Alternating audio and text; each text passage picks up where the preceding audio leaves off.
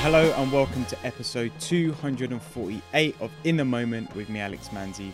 I'm a coach, and this podcast is all about self development and helping you to live a happier and more fulfilling life. So, on this week's In Focus session, we'll be discussing the best habits that you can implement in 2022 to make sure that you get the most out of this year. So, before we jump into this week's episode, I just want to take a quick moment to shout out London Media Lounge for sponsoring this episode. They're a content production company with a great studio in Northwest London. They've got YouTube spaces, podcast studios, massive green screens, they also provide you with a team of editors, creative development, social media assistants, and so much more. They'll basically create your own special content creator package for you based on what you're looking for. So, why don't you save the time and focus on your business and let the professionals handle your content production? They're super cool and easy to work with. To get in touch, just head over to londonmedialounge.co.uk and let them know that Alex sent you. So, we've stepped into a brand new year, 2021 and 2020 are behind us we got a fresh start and it's an opportunity to look at okay what do what is it that we want to create from this year what is it that we want to get out of this year and what are some of the most impactful habits that i can put in place to ensure that i get the most out of the 12 months ahead of us? Because this is how i always like to approach the year. It's not so much about okay the goals the goals the goals. It's like what are the habits and the things that i need to put in place the systems in a way to ensure that the goals that I want to create and the things I want to do for myself in a year happen. So I wanted to break down just three habits which I think are going to be the best life changing habits that you can implement in 2022. And the first of those is not believing in motivation. Hmm, interesting, right? But the reason I say that is because to me, the idea of motivation and how motivated we are and what level our motivation is at it's just a, a, an idea that we have in our head right it's just a story a story that we have in our head it's a belief that we have right it's a feeling more than anything it's a feeling of do i feel motivated do i not feel motivated and the reason i say that you need to stop believing this is because it's very easy to wait around for a good feeling in order to take action on something that you know you need to do and it's also just as easy to use that as an excuse to not take action when you don't have the good feeling. So, to me, motivation doesn't really exist, right? Because if you're really committed to something, and we'll come on to that in a second, if you're really committed to something, you don't need the motivation to get it done, right? So, for me, motivation is just a belief that we have, and we we oftentimes use it as an excuse to not get stuff done. And I've done this in my own life. I've used motivation as an excuse to not do so much and procrastinate on the things that I'm trying to do, procrastinate on my daily tasks, procrastinate on like podcast stuff, coaching stuff, building my business, all those kinds of things. And nothing gets done. Whereas if you don't buy into the story that you need motivation in order to complete a task, then you can just get a task done regardless of the feeling that you have, right? So I'll give you an example. I'm going to use like an athlete as an example because a lot of the time, an athlete is probably not that motivated to train. Probably not that motivated. They travel a lot, you know, they're, they're up and down, they their sleep patterns are broken, they're, you know, they're on planes, they're in buses, they're being driven around. Like, they probably don't have the motivation to train every day. But that doesn't come into question. Regardless of the feeling, regardless of whether they feel motivated or not, they still find the time to train every day because they know ultimately it's beneficial for what they want to create, which is to further their career in whatever sport it is, right? And you can even look at yourself. Like for me, like a lot of last year, I used the excuse of I don't feel motivated to go to the gym to not go to the gym. But really and truly, there's plenty of times where I've woken up in the morning, not felt motivated to go to the gym, but still gone to the gym and had a very productive session working out or whatever and, and doing my exercise or there's times where I don't feel motivated to go out for a walk, but yeah, I can still do it.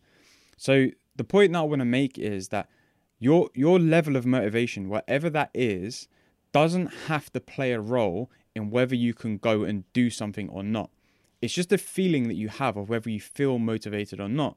But it doesn't have to stop you from taking action on something because if it does, it's just becoming an, an excuse that you're using to stop yourself um, taking action on a task and procrastinating. So, the second thing that I wanted to talk about, which kind of leads on from the motivation thing, is making yourself committed to things, making commitments for yourself, and taking intentions that you have and turning them into commitments. And the reason I say that is because when you're committed to something, you will get that thing done regardless, right? So, again, the level of motivation that you have doesn't come into play. So, I'll give you another, another example. If you're a parent and you have young children to look after, whether you feel motivated or not, to look after those children, feed them, change their nappies, etc., etc., take them to school. However, you feel motivation wise doesn't come into play because you're committed to look after your children. You're committed to get them to school. You're committed to change their nappies. You're committed to feed them. So, how motivated you feel doesn't come into play, and therefore you can take action regardless of how you feel. So, a lot of us have intentions about stuff. I intend to go to the gym. I intend to complete my weekly tasks. I intend to get the cleaning done. I intend to learn a new language. But we very rarely see those intentions through because we're not really committed to those things. And there's a very clear difference between intentions and commitments, which I spoke about on a previous episode. You can go back and listen to. But the the the truth of it is that the difference between a commitment and an intention is that an intention is something that you wish to happen. A commitment is something that you're going to make sure happens regardless. It's almost like you make the commitment and it's done. When you're a parent, you're committed to your child. When you um, work somewhere, you're committed to getting to the, the place of work on time. When you um, take your driving lessons, you're committed to taking the lessons so that you can learn to pass your test. So you will do them regardless and you'll get the outcome that you want more often than not. And this is this is the difference between having a commitment and an intention.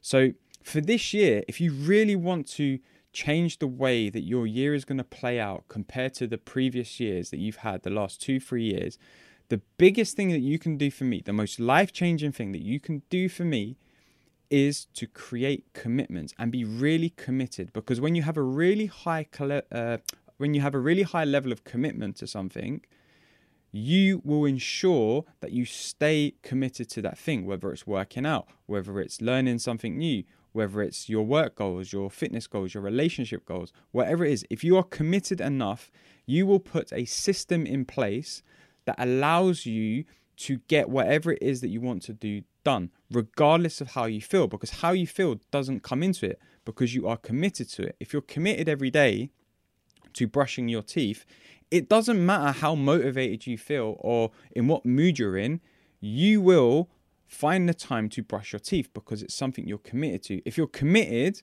to going to bed every night, it doesn't matter how you feel, you're going to go to bed every night.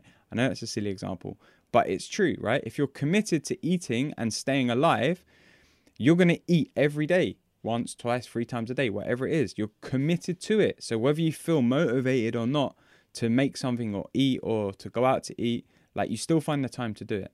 So that's a very big one. Like the commitments that you have will show you exactly what you are trying to create in the world. So I'd like you to just have a little think about what are the things that you are really committed to this year, or what intentions do you have that you want to turn into commitments. So have a little think about that. Um, you can DM me those. I'd love to hear them actually. DM me on Instagram at I'm Alex Manzi. Let me know what are the intentions you have that you'd love to turn into commitments.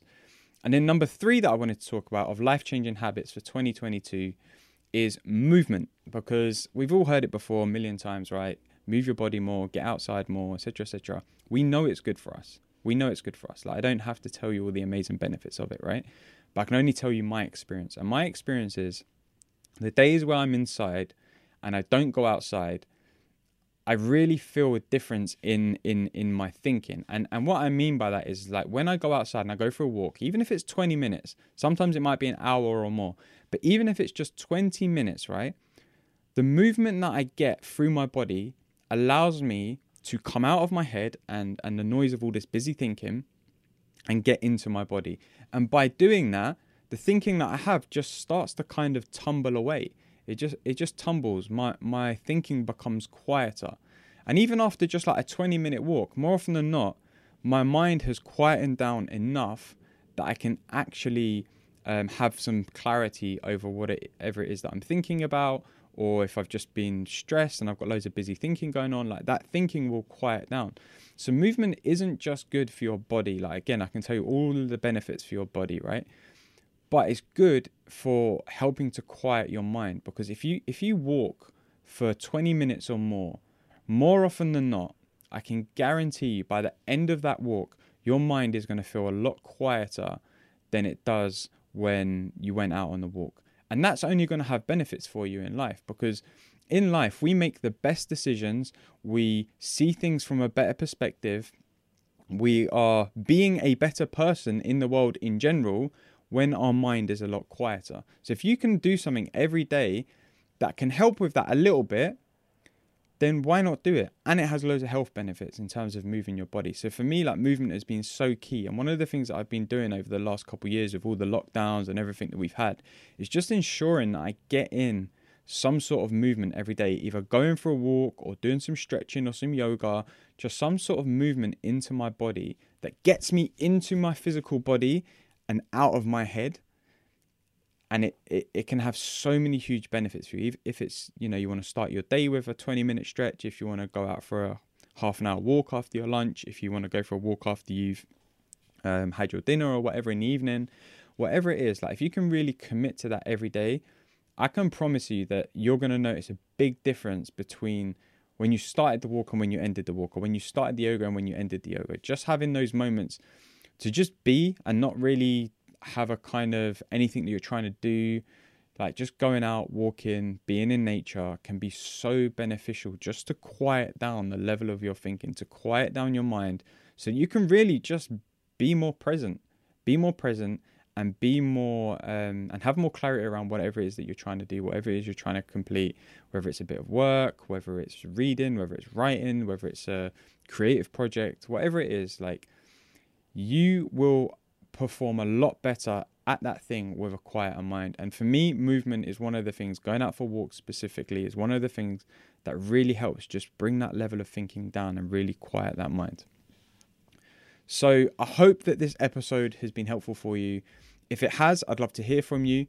To do so, just hit me up on Instagram at I'm Alex Manzi, DM me and let me know what has been the one thing out of the losing the idea of motivation setting commitments for yourself, and movement that you really want to take up for yourself this year and create a life changing habit for yourself. To do so, message me on Instagram at I'm Alex Manzi. My DMs are always open. I'm always here to create conversations with people. Like I record these episodes not because I just want to shout into my camera and my microphone, but I want to create a conversation with you guys who are listening. So please do hit me up. Let me know your learnings from this episode, and I'd love to hear from you. So I'd like to thank London Media Lounge for editing this episode and to Hobgoblin Beats for providing the music. And as always, I want to thank you for taking the time with me today, and I will see you for the next episode.